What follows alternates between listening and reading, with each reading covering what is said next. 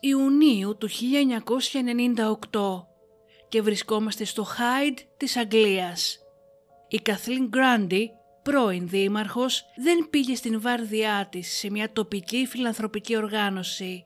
Έτσι οι φίλες της ανήσυχες πήγαν σπίτι της.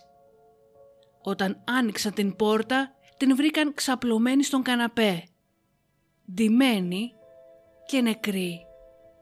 Κάλεσαν άμεσα τον γιατρό της, τον οποίον όλη η γειτονιά αγαπούσε και εμπιστευόταν. Μόλις ο γιατρός έφτασε, τους είπε ότι την είχε επισκεφτεί μερικές ώρες νωρίτερα για να πάρει δείγμα αίματος, κάνοντάς τον τον τελευταίο άνθρωπο που την είδε ζωντανή. Την κήρυξε και επίσημα νεκρή και κατέθεσε το πιστοποιητικό θανάτου της, αναφέροντας την αιτία θανάτου ως απλός γύρας. Η 81 έτους όμως Καθλίν έως τότε ήταν η προσωποποίηση της υγείας. Έκανε εθελοντική εργασία σε καθημερινή βάση και είχε μια πολύ άσχολη κοινωνική ζωή. Έτσι ο θάνατός της προκάλεσε στην μικρή κοινότητα σοκ. Ο γιατρός της Καθλίν ειδοποίησε την δικηγόρο κόρη της, την Άντζελα Γούντραφ, για τον θάνατο της μητέρας της, λέγοντάς της πως δεν χρειάζεται να γίνει νεκροψία στην Καθλίν, καθώς την είχε δει λίγες ώρες πριν από τον θάνατό της. Έτσι η Άντζελα, ήσυχη από τα λόγια του γιατρού, προχώρησε με την κηδεία της μητέρας της. Λίγο αργότερα όμως δέχτηκε μία αναπάντεχη κλίση από έναν άλλο δικηγόρο, ο οποίος ισχυρίστηκε ότι είχε την διαθήκη της μητέρας της. Περίεργο σκέφτηκε η Άντζελα, γιατί η ίδια ως δικηγόρος είχε αναλάβει όλες τις νομικές της υποθέσεις συμπεριλαμβανομένης και της διαθήκης της. Όταν την διάβασε, οι υποψίες άρχισαν να την περικυκλώνουν. Πρώτον, η διαθήκη ήταν δακτυλογραφημένη, κάτι που η μητέρα της δεν έκανε ποτέ. Δεύτερον, ήταν τόσο σύντομη και απλή, χωρίς λεπτομέρειες, κάτι που η σχολαστική και προσεκτική Καθλίν δεν άφηνε εκτός. Η νέα αυτή διαθήκη έγραφε πως η ηλικιωμένη γυναίκα άφηνε σχεδόν όλα τα χρήματα και την περιουσία της καθώς και ένα σπίτι στο γιατρό της, τον Χάρολτ Σίπμαν. Η Άντζελα όμως ήξερε ότι η μητέρα της είχε δύο σπίτια. Γιατί η Διαθήκη ανέφερε μόνο ένα; Η τελευταία ύποπτη ένδειξη ήταν η υπογραφή που της φαινόταν πολύ περίεργη. Όταν έλεγξε τα χαρτιά της μητέρας της για να βρει την υπογραφή της και έκανε σύγκριση, είδε ότι οι δύο υπογραφές δεν τέριαζαν. Η Άντζελα Γούντραφ ενημέρωσε αμέσως τις αρχές για τις υποψίες της και οι αστυνομικοί συμφώνησαν με το συμπερασμά της ότι η Διαθήκη είχε πλαστογραφηθεί. Όταν η αστυνομία ξεκίνησε έρευνα για την πλαστογραφία και για την πιθανή δολοφονία της Καθλίν Γκράντι, δεν περίμεναν ότι αυτό που θα αποκάλυπταν ήταν μια θάλασσα αθώων θυμάτων και μια υπόθεση που θα συγκλώνιζε ένα ολόκληρο έθνος.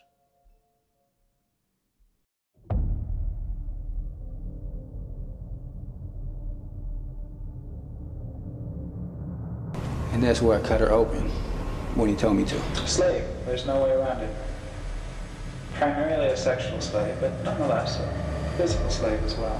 I had no intention of hurting him. I, I couldn't find any way to eat And the girl's you, meat. you beat her to death with what? Uh, sledgehammer. We are all evil in some form or another.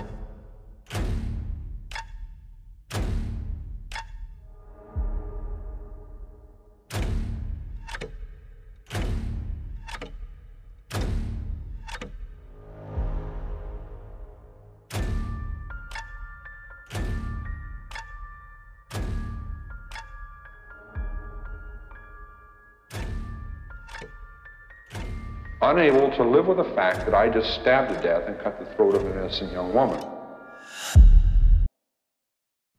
Καλώς ήρθατε στο True Crime αλλά ελληνικά. Ένα podcast που θα σας προκαλέσει εφιάλτες. Θα σας κάνει να τρομάξετε με το τι είναι ικανός να κάνει ο άνθρωπος και θα σας πάει σε όλο τον κόσμο για να ξετυλίξουμε μαζί σελίδες από γνωστά και άγνωστα εγκλήματα, serial killers και άλλες υποθέσεις. Είμαι η Μυρτώ και κάθε εβδομάδα θα βουτάμε στο σκοτάδι του ανθρώπινου μυαλού. Ο Χάρολντ Φρέντρικ Σίπμαν γεννήθηκε στις 14 Ιανουαρίου του 1946. Οι γονείς του ήταν ο Χάρολντ Φρέντρικ Σίπμαν ο Senior, οδηγός φορτηγού και η Βέρα Μπρίταν και η οικογένεια ζούσε στο Νότινγχαμ της Αγγλίας. Ο Σίπμαν ήταν το δεύτερο από τα τρία παιδιά της οικογένειας και αναφορές δείχνουν ότι η παιδική του ηλικία δεν ήταν καθόλου μέτρια. Η μητέρα του είχε σημαντική επιρροή στη ζωή του, η οποία θα συνεχιζόταν και τα επόμενα χρόνια. Ο νεαρός Φρέντι, όπως τον φώναζαν, δεν έκανε παρέα με συνομιλικούς του. Όχι όμως λόγω του χαρακτήρα του, αλλά λόγω της επιρροής της μητέρας του. Η Βέρα έκανε πολύ προφανές σε όλους ότι η οικογένειά της ήταν καλύτερη από όλων των άλλων και δεν είχε κανένα πρόβλημα να λέει σε όλους ποιο ήταν το αγαπημένο της παιδί. Κατά την γνώμη της, ο Φρέντ είχε περισσότερες δυνατότητες από τα αδέρφια του. Καθώς ο νεαρός Φρέντ μεγάλωνε, η Βέρα αποφάσιζε με ποιον θα μπορούσε ο γιος της να κάνει παρέα και με ποιον όχι. Φρόντιζε επίσης ο νεαρός να ξεχωρίζει από τα υπόλοιπα αγόρια της περιοχής. Έτσι τον έντυνε κάθε ημέρα με γραβάτα ή παπηγιόν, ενώ τα αδέρφια του φορούσαν μόνο απλά ρούχα. Όταν ήταν μικρότερος, όλοι θεωρούσαν τον Σίπμαν ευφυή μαθητή. Ωστόσο, καθώς μεγάλωνε, η εξυπνάδα του φαίνεται πως άρχισε να μειώνεται και όταν έφτασε στο γυμνάσιο ήταν απλά μέτριος. Αναγκάστηκε μάλιστα να δώσει δύο φορές εξετάσεις για να μπει στην ιατρική σχολή. Ό,τι και να έκανε δεν τέριαζε με τους συνομιλικούς του. Όμως το αστέρι του έλαμψε σε αθλήματα όπως το ποδόσφαιρο και ο στίβος. Ο αέρας υπεροχής που είχε για το άτομό του και η πεποίθησή του ότι ήταν καλύτερος από όλους έστρεψε τον νεαρό Σίπμαν στην απομόνωση και στην μοναξιά. Χωρίς όμως αυτό να ήταν για τον ίδιο κάτι αρνητικό. Εκείνη την περίοδο όμως η μητέρα του η Βέρα διαγνώστη με καρκίνο του πνεύμονα σε τελικό στάδιο και η υγεία της άρχισε να επιδεινώνεται. Ο νεαρός Φρέντ ήταν ένα ισχυρό σύστημα υποστήριξης για την άρρωστη μητέρα του κατά τη διάρκεια των τελευταίων ημερών της. Αν και συνέχιζε να πηγαίνει σχολείο, μόλις γύρναγε αφιερωνόταν αποκλειστικά στην φροντίδα της. Κάθε πρωί που ο Φρέντ έφευγε για το σχολείο, η Βέρα μετρούσε τις ώρες μέχρι να επιστρέψει ο γιος της. Μόλις ο νεαρός σχόλαγε και από το τελευταίο του μάθημα, έτρεχε κατευθείαν σπίτι για να της φτιάξει ένα φλιτζάνι τσάι και να της πήγε την ημέρα του. Καθώς εκείνη την εποχή δεν υπήρχαν οι νοσηλευτικές υποδομές για τους ηλικιωμένους, όπως υπάρχουν τώρα, αλλά και τα εξελιγμένα παυσίπονα, η μόνη ανακούφιση της Βέρα από τους αφόρητους πόνους ήταν ό,τι μπορούσε να της χορηγήσει ο οικογενειακός τους γιατρός.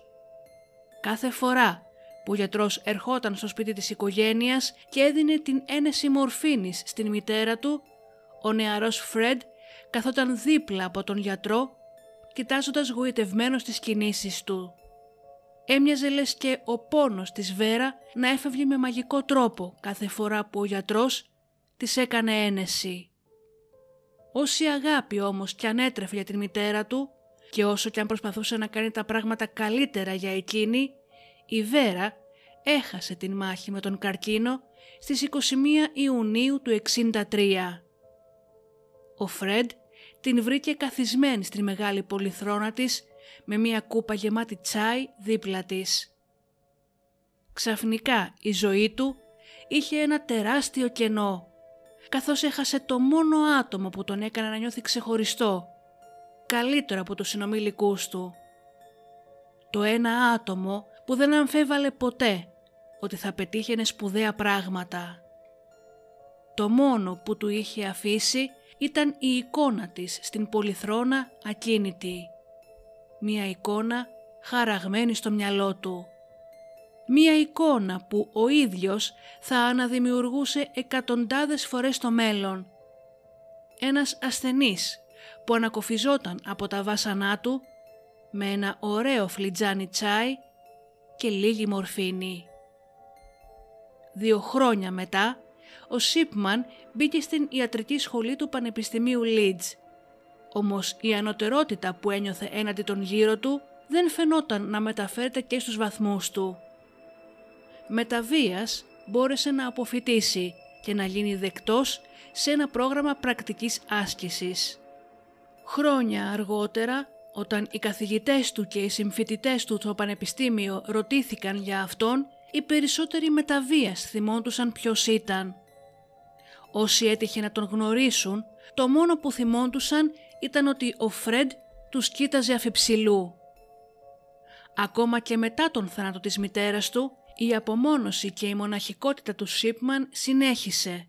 Δεν είχε ποτέ κοπέλα και όταν τελικά του επέτρεψαν να πάει σε σχολικούς χορούς, έφερνε ως συνοδό του την μεγαλύτερη αδερφή του την Πολύν, ένα όντως παράξενο ζευγάρι.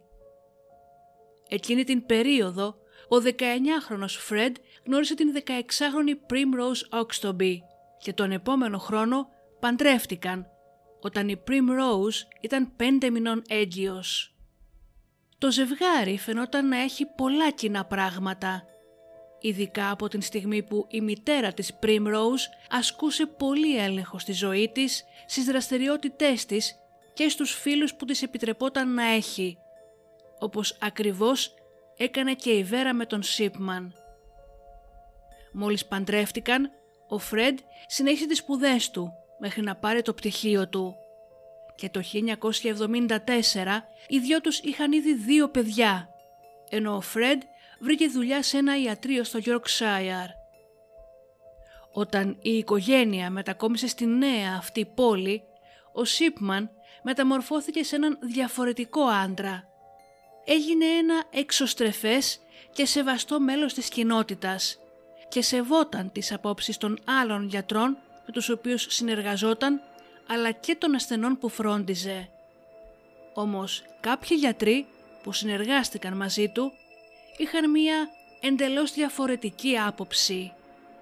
Ένιωθαν ότι τους προσέβαλε συνέχεια και πως έκανε τα πάντα για να τους κάνει να νιώσουν ανόητοι.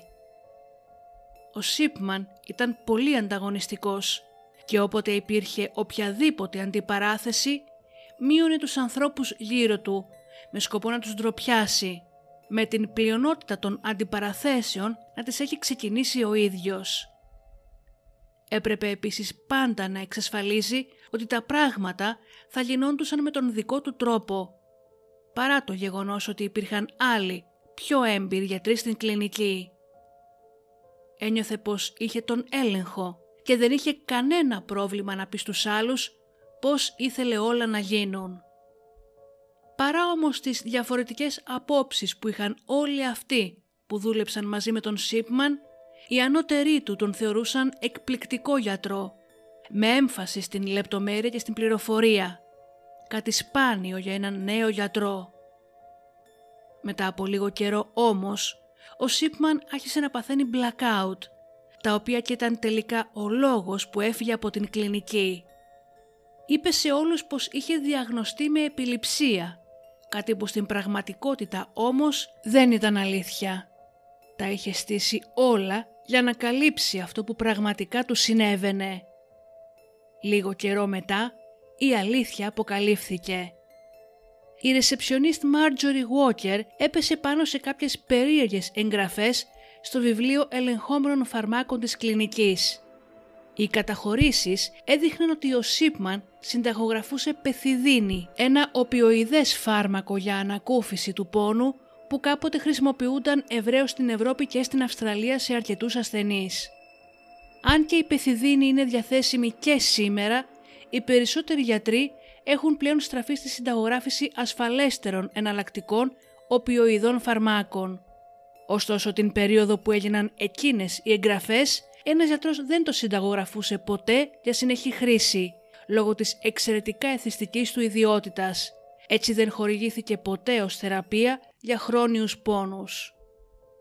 Οι συνταγές που είχε γράψει ο Σίπμαν ήταν για μεγάλες δόσεις και συχνές σε επανάληψη. Αυτό δεν ήταν το μόνο ανησυχητικό που ανακάλυψε η διοίκηση της κλινικής. Βρήκαν ότι ο Σίπμαν είχε γράψει πολλές συνταγές για το ίδιο φάρμακο, ένα εξαιρετικά εθιστικό ναρκωτικό, στο όνομα της κλινικής. Δεν ήταν βέβαια κάτι ασυνήθιστο, καθώς η κλινική κρατούσε συχνά τέτοια φάρμακα σε ετοιμότητα για επίγουσες καταστάσεις. Αυτό που ήταν ανησυχητικό ήταν ότι οι ποσότητες ήταν υπερβολικά μεγάλες. Όταν η Μάρτζορι έκανε αυτή την ανακάλυψη, ένας γιατρός ξεκίνησε έρευνα για όλες αυτές τις υπερβολικές συνταγογραφήσεις που είχε κάνει ο Σίπμαν. Διεπίστωσε ότι οι περισσότεροι ασθενείς για τους οποίους γράφτηκαν οι συνταγές αυτές δεν χρειάστηκαν ποτέ το φάρμακο αυτό και ούτε το πήραν ποτέ. Με όλες αυτές τις πληροφορίες, ο γιατρός ήρθε πρόσωπο σε πρόσωπο με τον Σίπμαν κατά τη διάρκεια συνάντησης του προσωπικού, δείχνοντάς του όλες τις αποδείξεις και ζητώντας του εξηγήσεις. Αντί όμως να συμπεριφερθεί ως ενήλικας και να αναλάβει τις ευθύνες του, ο Σίπμαν επέλεξε να τους δείξει αυτό ακριβώς που ήταν. Άρχισε να εκλυπαρεί ψευτοκλέγοντας για μια δεύτερη ευκαιρία και όταν κατάλαβε ότι το θέατρο αυτό δεν έβγαζε πουθενά, η στάση του άλλαξε αμέσως.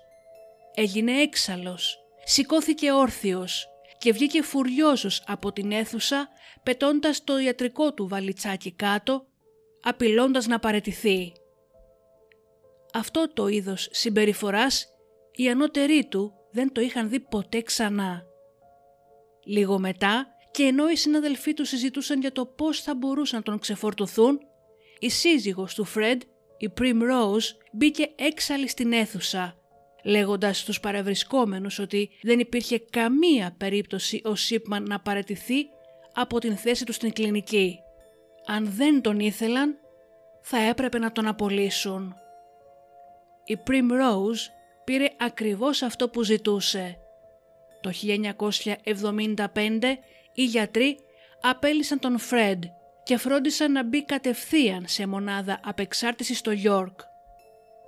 Δύο χρόνια αργότερα, ο Σίπμαν καταδικάστηκε για πολυάριθμες κατηγορίες απάτης συνταγογράφησης και πλαστογραφίας και αναγκάστηκε να πληρώσει μόνο ένα ασήμαντο πρόστιμο 600 στερλίνες, όπου σε σημερινά χρήματα είναι περίπου 4.800 ευρώ. Μια τιμωρία πολύ ελαφριά σε σύγκριση με την κατάχρηση εξουσίας του επαγγέλματός του. Μόνο και μόνο λόγω της προσωπικής του εξάρτησης από τα ναρκωτικά. Έχετε υπόψη ότι όλα αυτά συνέβησαν το 1977, όταν τα πράγματα δεν ελεγχόντουσαν τόσο αυστηρά όπως γίνεται σήμερα. Ήταν μια διαφορετική εποχή, με διαφορετικά πρότυπα και δεν πρέπει να αποτελεί έκπληξη το γεγονός ότι ο Σίπμαν άσκησε ξανά την ιατρική ως γενικός γιατρός δύο χρόνια μετά. Όταν έκανε αίτηση στο ιατρικό κέντρο Ντόνιμπρουκ, χρησιμοποίησε στην συνέντευξή του την υπερβολική του αυτοπεποίθηση. Παραδέχτηκε εξ αρχής ότι κάποια στιγμή είχε πρόβλημα με τα ναρκωτικά, ότι είχε καταδίκες και ότι είχε ολοκληρώσει πρόγραμμα θεραπείας, ισχυριζόμενος ότι πια είναι καθαρός. Τους είπε ότι ήταν ένας αλλαγμένος άνθρωπος και πως ήταν διατεθειμένος να τον προσλάβουν δοκιμαστικά για μια μικρή περίοδο. Η ειλικρίνειά του αυτή του εξασφάλισε την πρόσληψη υπό επίβλεψη. Αμέσως ο Σίπμαν τους έδειξε πόσο εργατικός και αφοσιωμένος γιατρός ήταν. Ήθελε να τους αποδείξει ότι ήταν περισσότερο από πρόδειμος να αναδειχθεί ως νέος γιατρός για να κάνει τη νέα του κοινότητα ένα καλύτερο μέρος. Οι ασθενείς και οι άλλοι γιατροί με τους οποίους συνεργάστηκε δεν άρχισαν να πιστέψουν το παραμύθι του. Ωστόσο οι επόπτες του έλεγαν πως ήταν συγκαταβατικός και καταχρηστικός απέναντί τους. Χαρακτηριστικά που έκρυβε από όποιον ένιωθε ότι έπρεπε να εντυπωσιάσει. Όσο εργαζόταν στη νέα αυτή κλινική δεν υπέφερε ποτέ από blackout και έτσι σιγά σιγά οι ανώτεροι του χαλάρωσαν την στενή επίβλεψη που του ασκούσαν.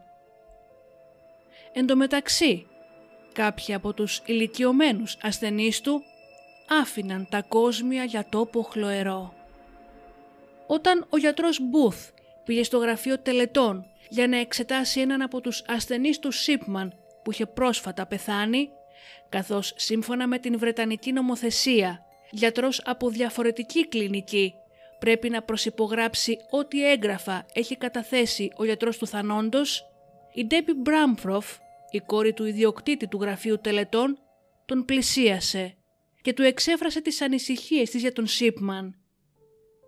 Η ίδια και ο πατέρας της είχαν παρατηρήσει ότι τον τελευταίο καιρό οι περισσότεροι ηλικιωμένοι που πέθαιναν ήταν ασθενείς του Dr. Σίπμαν. Ο Μπούθ ανήσυχος αποφάσισε να καλέσει τον τοπικό ιατροδικαστή, τον Τζον Πόλαρντ. Και όταν ο Πόλαρντ έλαβε την κλήση, ειδοποίησε αμέσως τις αρχές για όσα του είχαν πει. Η αστυνομία ξεκίνησε μια μυστική επιχείρηση κατά την διάρκεια της οποίας εξέτασαν όλα τα αρχεία του Σίπμαν. Όμως όταν ολοκληρώθηκε η έρευνα, απλά διαπίστωσαν ότι όλα έμοιαζαν σωστά. Τα έγγραφα με τις θεραπείες και τα έγγραφα για τον κάθε θανόντα ασθενή τέριαζαν τέλεια. Δεν φαινόταν να υπάρχει καμία διαφορά.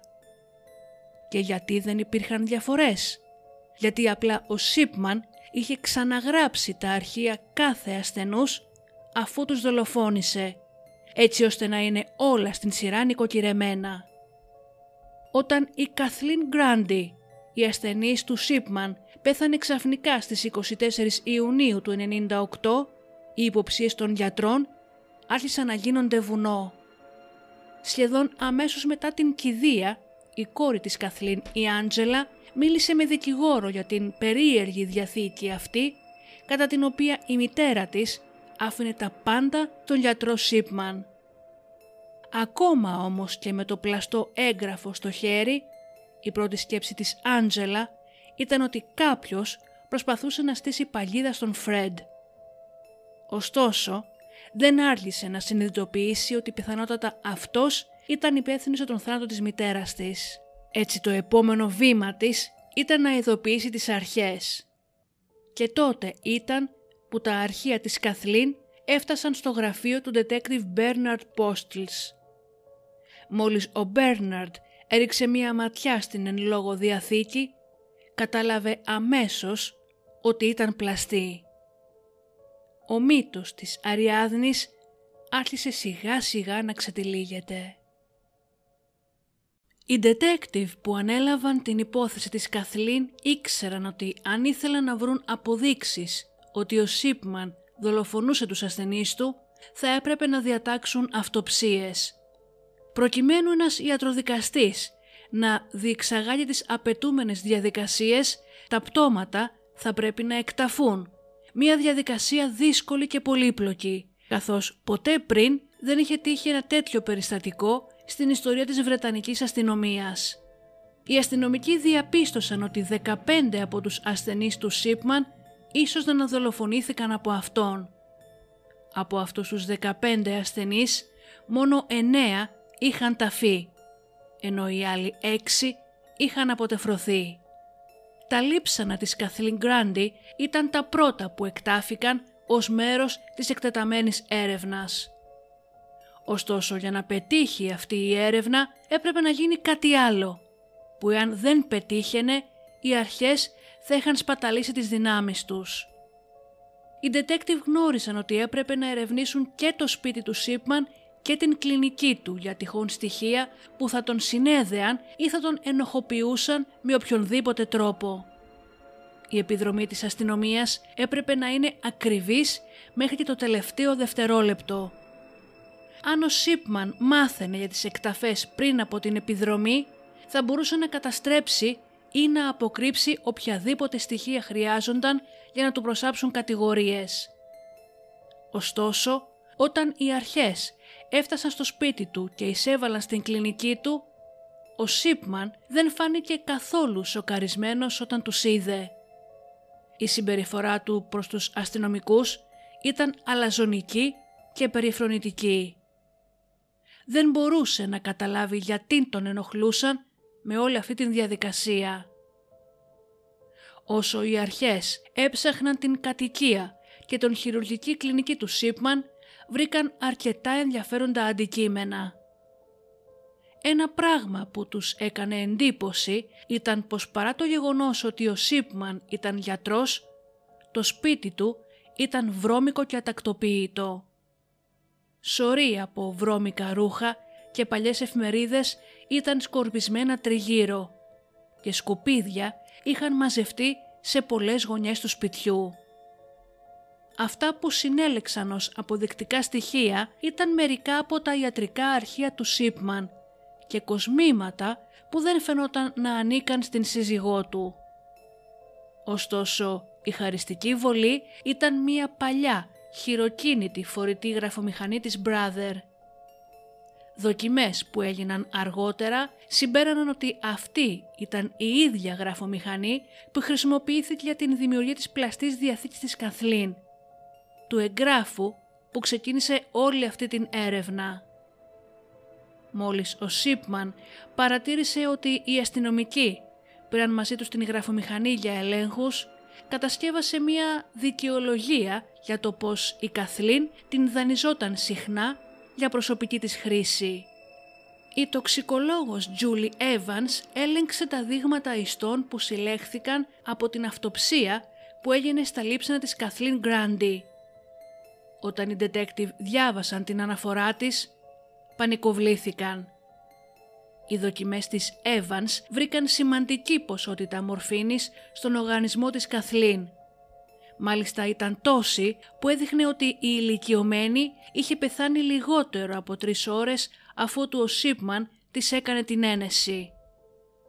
Η επιλογή του να χρησιμοποιήσει την μορφήνη ως δολοφονικό όπλο φαινόταν περίεργη στους ερευνητές ειδικά από τη στιγμή που ήταν κανονικός γιατρός με άδεια ασκήσεως επαγγέλματος.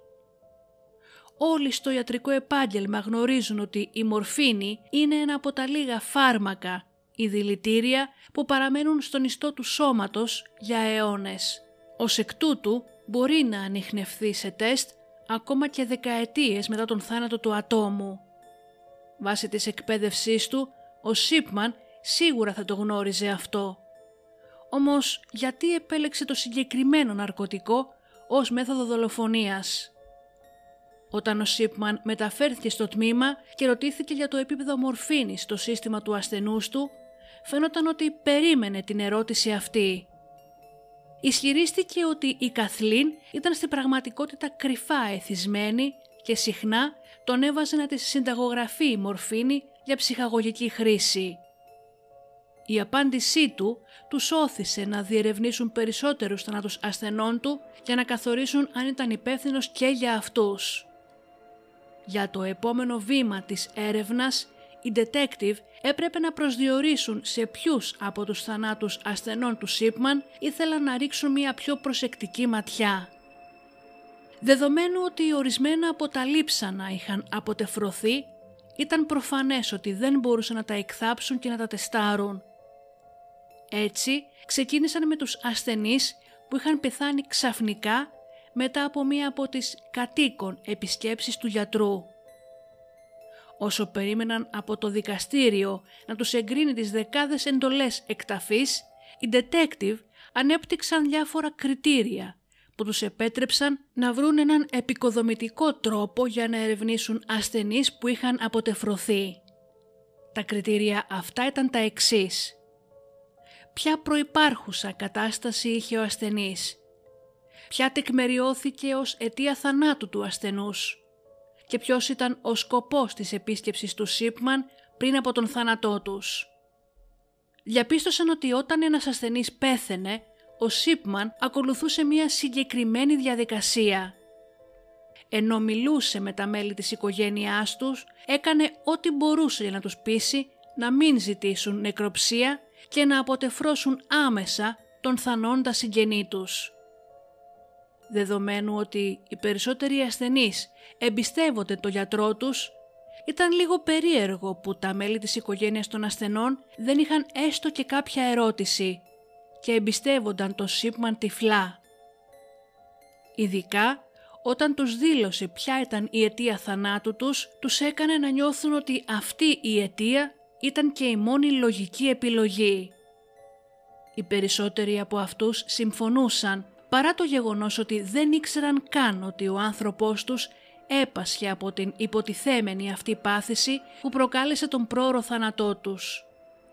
Στις σπάνιες περιπτώσεις που κάποιο μέλος της οικογένειας αμφισβητούσε τα λόγια του Σίπμαν, ο γιατρός ήταν και τότε ετοιμοπόλεμος. Τους παρουσίαζε ηλεκτρονικά ιατρικά αρχεία τα οποία αποδείκνυαν τους ισχυρισμούς του. Όταν όμως οι ιατροδικαστικοί τεχνικοί υπολογιστών έλεξαν τις συσκευές του, διαπίστωσαν ότι ο Σίπμαν είχε αλλάξει τα αρχεία κάθε ασθενή που είχε δολοφονήσει. Τα περισσότερα από τα έγγραφα τα είχε μάλιστα αλλάξει λίγη ώρα μόλις μετά τον θάνατό τους.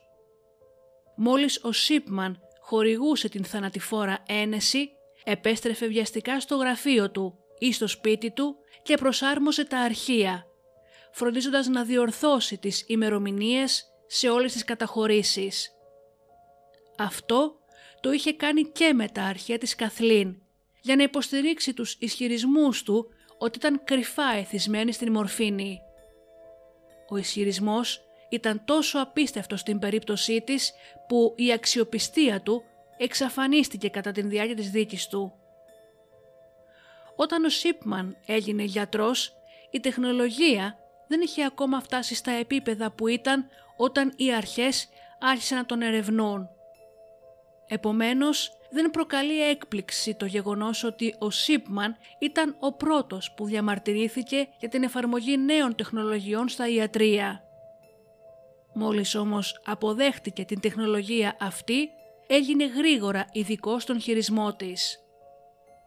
Όση εμπειρία όμως και να είχε, δεν συνειδητοποίησε ότι ο σκληρός δίσκος κάθε υπολογιστή αποθηκεύει κάθε χιλιοστό του δευτερολέπτου για κάθε αλλαγή που γίνεται σε ένα έγγραφο, αρχείο ή σε οποιαδήποτε καταχώρηση. Οι υπολογιστές του κατέγραφαν κάθε πάτημα πλήκτρων από τις παραποιημένες αλλαγές που γινόντουσαν στα αρχαία των ασθενών του. Όσες φορές και αν ο detective τον ανέκριναν, αυτός απέφευγε να απαντήσει. Συνέχισε να επαναλαμβάνει ότι εάν τα έγγραφα έλεγαν ότι ο ασθενής έπασχε από μια συγκεκριμένη πάθηση, τότε αυτό ίσχυε τελεία και παύλα. Η αλαζονία του αυτή συνεχίστηκε μέχρι την στιγμή που ξεκίνησε η δίκη του στις 5 Οκτωβρίου του 1999. Η δικηγόρος του προσπάθησε μάταια να κάνει ό,τι μπορούσε για να κάνει το δικαστήριο να αλλάξει τον τρόπο με τον οποίο παρουσιάζονταν οι κατηγορίες του Σίπμαν. Για κάθε πρόταση που έκανε, η εισαγγελία την κατέριπτε. Η πιο σοκαριστική πρόταση που υπέβαλε η δικηγόρος του ήταν όταν ζήτησε από το δικαστήριο να απορρίψει στοιχεία που αποδείκνυαν την ενοχή του Σίπμαν. Υποστήριξε ότι το δικαστήριο θα έπρεπε να κρίνει έναν ολόκληρο τόμο με αποδεκτικά στοιχεία ως μη αποδεκτό. Ο τόμος αυτός ήταν το πιο σημαντικό και το πιο ουσιαστικό αποδεκτικό στοιχείο της εισαγγελίας και περιείχε τις ακόλουθες λεπτομέρειες. Πρώτον, πώς ο Σίπμαν απέκτησε μορφήνη για πάνω από 28 ασθενείς, οι περισσότεροι από τους οποίους ήταν νεκροί. Δεύτερον, πως ο Σίπμαν συνέχιζε να συνταγογραφεί φάρμακα σε ασθενείς για τους οποίες είχε ήδη υπογράψει πιστοποιητικά θανάτου. Η πιο καταδικαστική πληροφορία ήταν τα στοιχεία που έδειχναν ότι ο Σίπμαν είχε τη συνταγογραφήσει οπιούχα σε ασθενείς, πολλοί από τους οποίους ζούσαν ακόμη. Όμως αυτοί οι ασθενείς δεν χρειάστηκαν ποτέ παυσίπονα, πόσο μάλλον μορφίνη. Έτσι ο δικαστής, όπως ήταν λογικό, κατέριψε όλες τις προτάσεις της δικηγόρου του γιατρού. Η δίκη προχώρησε με τις 16 κατηγορίες που αναφέρθηκαν στο κατηγορητήριο του Σίπμαν, με τον τόμο να καταχωρείται και επίσημα ως αποδεκτικό στοιχείο. Όταν η κόρη της Καθλίν, η Άντζελα, ανέβηκε στο εδόλιο, μίλησε για το πόσο σοκαρίστηκε όταν έμαθε ότι η μητέρα της θα είναι τόσο ξαφνικά. Η εισαγγελία έδωσε ειδική έμφαση στην ψεύτικη διαθήκη όπου άφηνε την περιουσία της στον Σίπμαν. Τα δακτυλικά αποτυπώματα που βρέθηκαν στην δακτυλογραφημένη διαθήκη ανήκαν μόνο στο γιατρό και σε δύο μάρτυρες, αποδεικνύοντας ότι η Καθλίν δεν είχε συντάξει ποτέ η ίδια το έγγραφο αυτό. Όταν έφτασε η ώρα να παρουσιαστούν όλα τα παραποιημένα ψηφιακά αρχεία από τους υπολογιστές, ο ειδικός απέδειξε πότε ακριβώς αυτά είχαν αλλοιωθεί από το ψηφιακό αποτύπωμα του Σίπμαν. Παρόλο που τα αποδεκτικά στοιχεία εναντίον του δεν ήταν τόσο ισχυρά για τα υπόλοιπα 14 θύματα, όσα παρουσιάστηκαν καθιέρωσαν ένα προφανές μοτίβο. Με τον θάνατο κάθε ασθενούς, ο Σίπμαν σήκωνε το τηλέφωνο, υποκρινόμενος ότι έκανε ένα τηλεφώνημα. Είχε μία τάχα σύντομη συνομιλία με όποιον απαντούσε, σε εισαγωγικά, ζητώντας να στείλουν ασθενοφόρο στην διεύθυνση που τους έδινε. Μέσα σε λίγα λεπτά και αφού το έκλεινε, ξανασήκωνε το τηλέφωνο να καλέσει και να ακυρώσει το υποτιθέμενο ασθενοφόρο. Ωστόσο οι ειδικοί μπόρεσαν κάνοντας αντιπαράθεση των τηλεφωνικών αρχείων να αποδείξουν ότι ο Σίπμαν δεν έκανε καμία τέτοια κλίση. Μάρτυρες κλήθηκαν επίσης να καταθέσουν για την σκληρή συμπεριφορά του γιατρού προς τις οικογένειες των νεκρών ασθενών του. Για παράδειγμα, συχνά τους χλέβαζε, κάνοντάς του να προσπαθήσουν να μαντέψουν τι είχε συμβεί και μετά να πούν δυνατά ότι ο άνθρωπός τους είχε πεθάνει. Στις 31 Ιανουαρίου του 2000, οι ένορκοι αποφάσισαν ομόφωνα ότι ο Χάρολντ Φρέντρικ Σίπμαν ήταν ένοχος και για τις 15 κατηγορίες για φόνο και μία για πλαστογραφία. Όσο ο επικεφαλής των ενόρκων διάβαζε την ετυμηγορία, ο Σίπμαν έμεινε ακίνητος, χωρίς να δείξει ούτε ένα σημάδι ανθρωπιάς ή συναισθήματος. Η ποινή που το έδωσε το δικαστήριο ήταν 15 φορές ισόβια κάθριξη, μία για κάθε ασθενή που δολοφόνησε με θανατηφόρα μορφή ένεσης, συν τέσσερα χρόνια για διάπραξη πλαστογραφίας. Στο τέλος, ο δικαστής είπε «Η σύστασή μου είναι να περάσετε τις υπόλοιπες μέρες σας στην φυλακή. Η αλήθεια είναι ότι κανείς δεν θα μάθει ποτέ τους πραγματικούς λόγους για τους οποίους ο Σίπμαν δολοφόνησε τους ασθενείς του.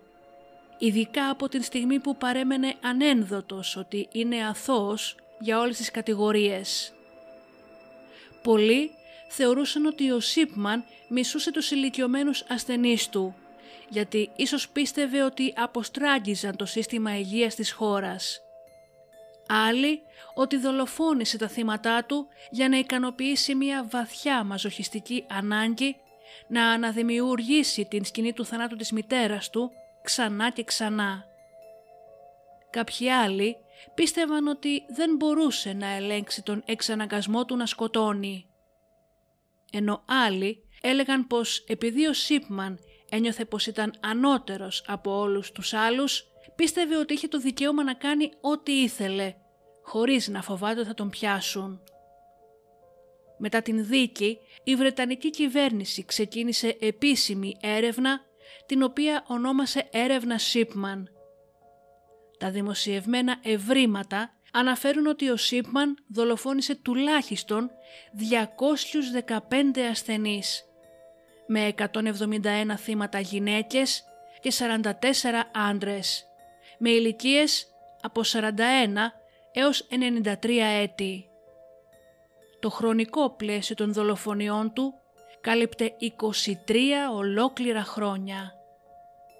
Ο καθηγητής Ρίτσαρντ Μπέικερ διεξήγαγε και αυτό στην δική του έρευνα για τους θανάτους των ασθενών του Σίπμαν και κατέληξε στο συμπέρασμα ότι ο αριθμός ήταν τουλάχιστον 236 ασθενείς.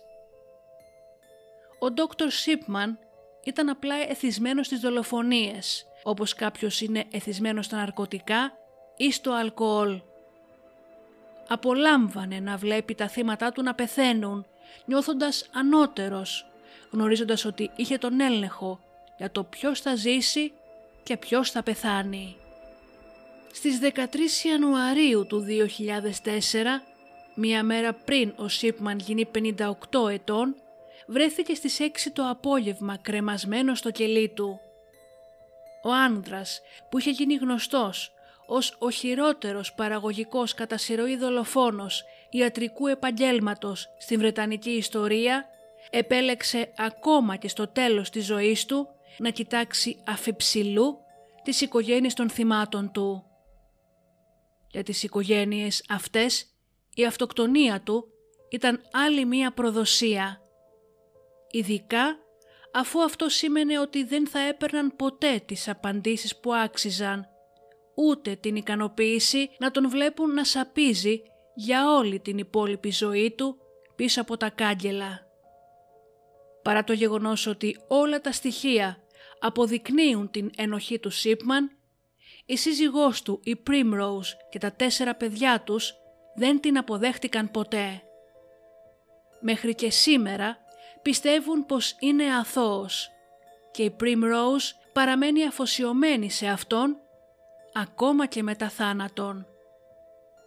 Τώρα όμως, αντί να τον επισκέπτεται στην φυλακή, είναι αναγκασμένη να πηγαίνει στον τάφο του. Ακριβώς όπως οι οικογένειες των θυμάτων του αναγκάζονται να επισκεφτούν τους τάφους των δικών τους αγαπημένων ανθρώπων. Ο όρκος του Ιπποκράτη σε κάποιο σημείο λέει το εξής «Θα χρησιμοποιώ την θεραπεία για να βοηθήσω τους ασθενείς κατά την δύναμη και την κρίση μου, αλλά ποτέ για να βλάψω ή να αδικήσω.